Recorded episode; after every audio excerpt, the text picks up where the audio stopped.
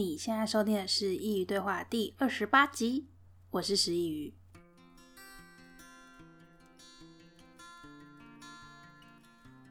今天要跟大家分享一部 Netflix 的原创电影《蒙上你的眼》，是由山卓·布拉克主演。不晓得在上礼拜你们有看过电影了吗？你在看的时候有没有在想，这样一部直白的电影到底有什么好分享的？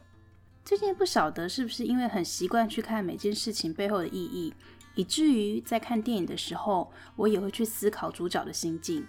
这部剧在我看来不只是平铺直述的惊悚片，而是以末日情节包装，实质描述个人心理变化的一个过程。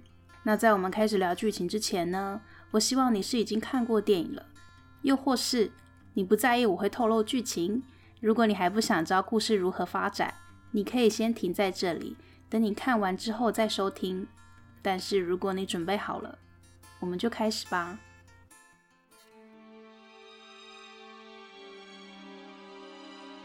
故事在一开始的时候是主角 Melody 在自己的画廊作画，他说他觉得人与人之间不存在着真实的连结，虽然每个人看起来是在一起，但实质上是分开的。接着他就在姐姐的陪同下去做产检。在做产检的时候，可以看出 Melody 并没有准备好要成为一位母亲。她不愿说出自己已经怀孕这件事，甚至她还不确定要不要把这个孩子留下。这时，帕拉姆医生给她一个文宣，并告诉 Melody，如果她不要孩子，可以透过这个机构把孩子给需要的人。这是一部阐述如何走出内心束缚，并与他人建立真实情感连结的故事。Melody 所怀的孩子其实是希望。整部剧都没有提到孩子的父亲，只有他自己。我们就大胆假设他是被感情伤害之后，不愿再相信人与人之间存在着真实的情感。但他的内心深处确实是渴望与他人产生连结，因此他怀着希望继续接下来的日子。后来感染病爆发，每个人都不能外出，最重要的是不能够看见灵体，因为只要一看见你就会自杀。在开车返家的途中，Melody 的姐姐因为看见的灵体被车撞死了。后来街上的人全部展开大逃亡，在一阵混乱之中，Melody 随着人群躲进一间屋子，那里挤满了因为逃亡而产生连结的陌生人。在这一段从姐姐过世开始，就代表着 Melody 必须一个人去面对自己的人生，而总是受到姐姐照顾的她。在姐姐离开之后，生活发生了大混乱，他不知道该怎么办。最后，随着他的众多情绪，躲进了一间屋子里，在那里，他可以暂时不用去思考，把自己完全封闭。被屋子困住了，这群人开始集思广益，如何能够走出屋子到户外去。屋主格雷格建议使用 CCTV 去观看外面的世界，这样不是亲眼所见，而是透过影像，说不定可以解决不能看这件事。但是这提议风险太大，没有人愿意做。格雷格自告奋勇，但是他要大家把他绑在椅子上，防止他自杀。但是这个提议并没有用，格雷格还是受到了感染，死了。而在他死后，屋子里的人必须继续想出新的出路。这里的屋主格雷格象征的是原先的方式，我们不能以旧的方式去面对新的问题。而当我们还在纠结于原有的想法，外在的环境会逼着我们舍去。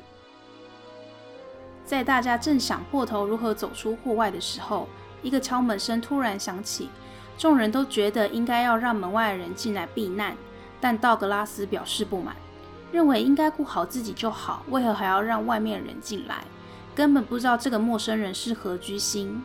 但毕竟同为落难人。在一阵争吵中，Melody 拿起了猎枪，指着道格拉斯，逼他妥协。最后，孕妇奥林匹亚加入了这群受难的人们。由于同为孕妇，奥林匹亚非常的依靠 Melody。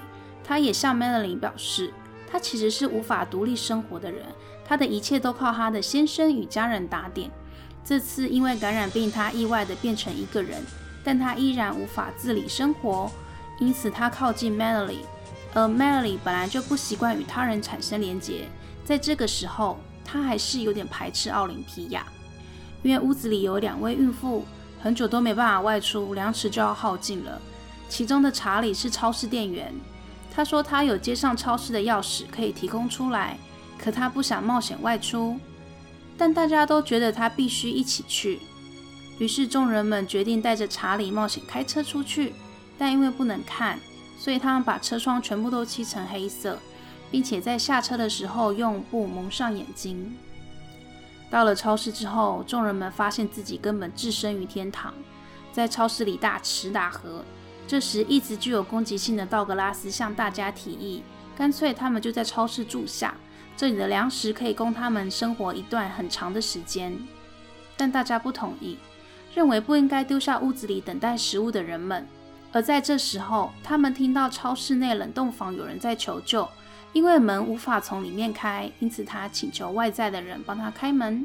而当他们把门打开，发现里面的人一直说着：“这太美了，你必须看。”他们才发觉有异，但是他的力气非常的大。而 Melody 刚顺手拿起了翼龙鸟，非常的躁动不安，眼看他就要破门而入。原本胆小的查理冲过去，用自身的重量将他的同事压回冷冻门内，他也就这么牺牲了。这一幕吓坏了所有人，他们快速的将备品上车，开回原来的屋子去。让我们从那个敲门声开始说起。道格拉斯和奥林匹亚都是个性非常鲜明的角色。道格拉斯其实是自私的人性，在他不愿意开门，要把屋子里等待救援的人抛下，就可以发现。而 Manley 那时候拿起的枪，要逼道格拉斯放下他的执念，让大家开门放奥林匹亚进来的这一段，我把它解释为：我们在面对环境困境的时候，总有自私的人性在其中钻了出来，而我们必须要自己逼他妥协，必要的时候还得用激烈的方式。但我自己觉得这是一个很奇妙的桥段，因为当我们把自私逼退，软弱也同时产生了。奥林匹亚总是依靠他人，他和 Melody 不同的是，他是个与他人有强烈连结的人，他甚至无法自理生活。但这个时候还看不出来他孕育着什么样的情绪，要一直到后面剧情才揭晓。但不难发现，Melody 是非常抗拒他的软弱，但他也渴望卸下防备。所以，他与奥林匹亚总是若即若离，不近也不远的距离。而在超市，那个受感染但却未自杀的人，是人生中种种的难以预料。在面对困境的时候，总有你意想不到更糟的事情，但总不能一直不勇敢。所以在那个时候，那个意外让 Melody 决定将胆小丢弃。同时，他也发现，在他遇见危险的时候，他的心，也就是那一笼鸟，会提醒他。到了不能再糟的时候，他才愿意倾听他内心的声音，但他依然是受困在笼中。虽然他已经决定不再胆小，倾听内心的声音，但这一路上还是有太多事情，他依然无法走出他与众多情绪的屋子，最后还是走了回去。在返回家中没多久，又一阵敲门声，但这次只有奥林匹亚一个人去应门。他想到当初他也是这样流落在外，心生同情，放了陌生人进来。而陌生人进来之后，其他人蜂拥而至，因为经历了超市事件，大家都非常敏感，认为应该把这个人赶出去。道格拉斯不相信陌生人的说辞，举枪要把他解决。但其中有个老妇人用花瓶将他砸昏，锁到车库里，才结束了这场争执。但奥林匹亚依然受到其他人的谴责。时间过得很快。两个孕妇要临盆了，一开始是奥林匹亚先阵痛，而 Melody 则故作坚强，想帮她接生。后来在男主角汤姆的搀扶下，才愿意面对自己即将临盆的事实。两个孕妇顺利产下一子一女。而在这时候，刚加入的陌生人，在大家忙着庆祝生产喜悦的时候，开始把原本贴在窗户上的报纸全部撕下，要屋子里的人看见。他和超市的人一样是个疯子。被锁在车库的道格拉斯看见了异状，想通知其他人，但依然没有人相信他，认为他又在攻击别人。一直到陌生人走进产房，把报纸全部撕下，众人才相信道格拉斯当初的疑虑。产房里的老妇人和奥林匹亚就这样看见了灵体自杀身亡了。为了要将陌生人除掉，汤姆和道格拉斯联手将他杀死。但在打斗的过程中，道格拉斯也出局了。最后只剩下汤姆、Melody，还有两个新生儿。这一段一开始有个重点，是应门的只有奥林匹亚一个人，而他决定放陌生人进来。如果我们把陌生人当作危险，那这一段就是在说，危险会在你软弱的时候趁虚而入，而当你发觉不对劲的时候，它已经发生了。虽然最后你解决了表面问题，但你依然是会因为自己的软弱而自我谴责。而在危险真实的降临在同个空间中，希望与内心最柔软的地方也同时诞生。这一段我觉得很奇妙，就是在我们遇到坏事或是危险的时候，我们的心里同时也是对于未来产生希望的，即便我们不愿意承认，就如同 Melody 不愿意承认自己也即将生产一样的道理。而在希望与内心最柔软的地方诞生之后，自私便消失了。在这一刻。Melody 终于学会了如何与他人产生连结，但他还没有发现，而爱就这样陪伴他与带领着他往下一个更远的地方走去。故事时间过了五年，Melody 和汤姆带着两个孩子到了一个隐秘的山林里生活。他们一家四口就这样度过了一段稳定的时光，但 Melody 还是不愿意承认她是一位母亲。对于那两个孩子，还是不愿意给他们一个名字，一直称呼他们为男孩、女孩。在一个晚上，汤姆给两个孩子说故事，但 Melody 却认为应该要睡了，因此严厉地叫孩子们就寝。女孩不愿意，但她害怕 Melody，依旧屈服在他的威严之下。虽然他们走出了房子，但他们依然在为生活奔波着。传染病并没有结束。这时，无线电终于传来了讯息，对方告诉他们。他们那里有一个社区，安全，物资也充足，只是从 Melody 他们那边过去，路途十分危险。他们必须从河上漂流过来，但是到了最后一个急流，必须有人要亲眼看，不然在那里失事的几率非常大，无法安全到他们的社区。Melly 不相信，他认为这会像当年那个生产时候的陌生人，因此不愿意听从。但是汤姆认为他们的粮食已经不足了，待在原地也不是办法，因此后来与 Melly 商量走陆路前进。但他们才到了第一个休息点，就被那群可以看的疯子发现。汤姆为了保护 Melly 与孩子，决定自己断后，但实在敌不过可以看的敌人，最后把眼罩拿下。虽然成功了阻挡他们，但依然牺牲了。Melody 在汤姆死后。决定带着两个孩子走水路前往那个不确定的安全地方。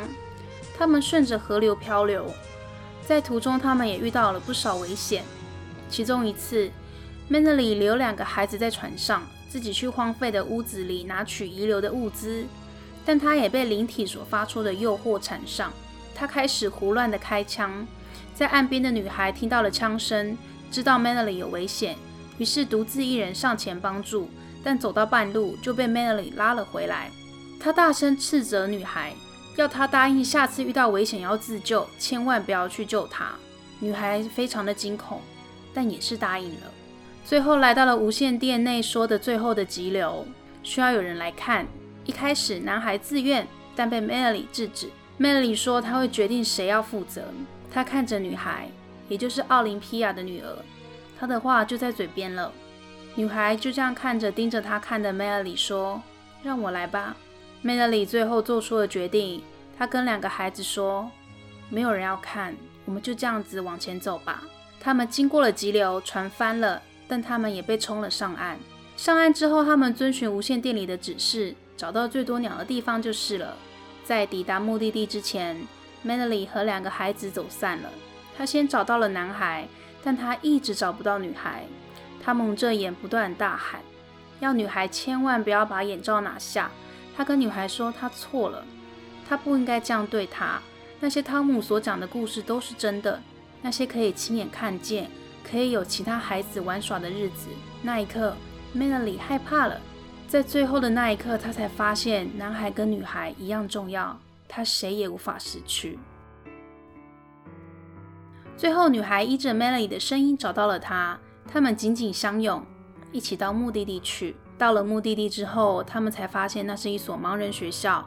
虽然他们看不见彼此，但是他们却是真心的在交流着。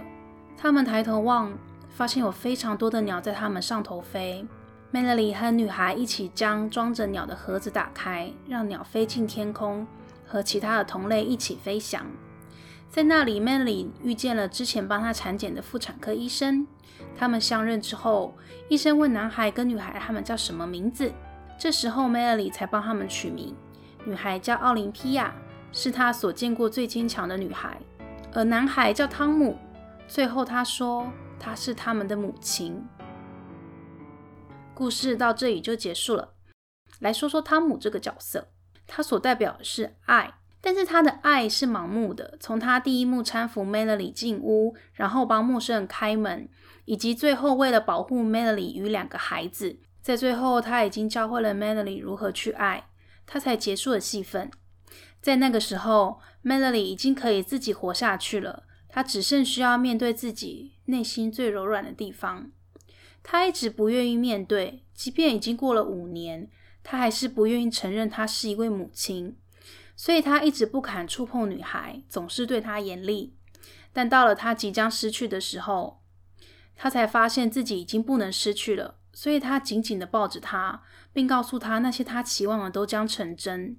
其实他都是在告诉他自己，而他们所前来的河流，也是时间的水流。从一开始不愿意承认自己已经是位母亲，经过了漫漫岁月，在最后一刻被时光洗净，接受了自己，并以之为豪。最后，他带着希望与柔软找到了自由。他释放了一直被他关在盒子里的心，并把柔软转化为坚强，用希望让爱延续。其实我在看的当下是完全沉浸在惊悚片的情节里，一直到了结局，Melody 把鸟放出来，她说她是两个孩子母亲的时候，我才有刚刚说的那些看法。本来我是觉得这是一部很直白的电影，但在看完结局之后，我反而非常的喜欢。这对我而言是很少见的。我觉得结局对于一部剧来说非常的重要，有时候结局太简单，会显得有点后继无力。那不管是看电影还是影集，我大概是一个非常少数不喜欢 happy ending 的人。但我也不是说一定要每一部都是悲剧，只是有些剧情它在前面非常的黑暗，但是为了迎合这个商业的市场，为了迎合大众而写成一个圆满的结局，我觉得这样就浪费前面的戏剧张力了。最后，希望这部电影可以让你更明白自我认识是一趟怎么样的过程。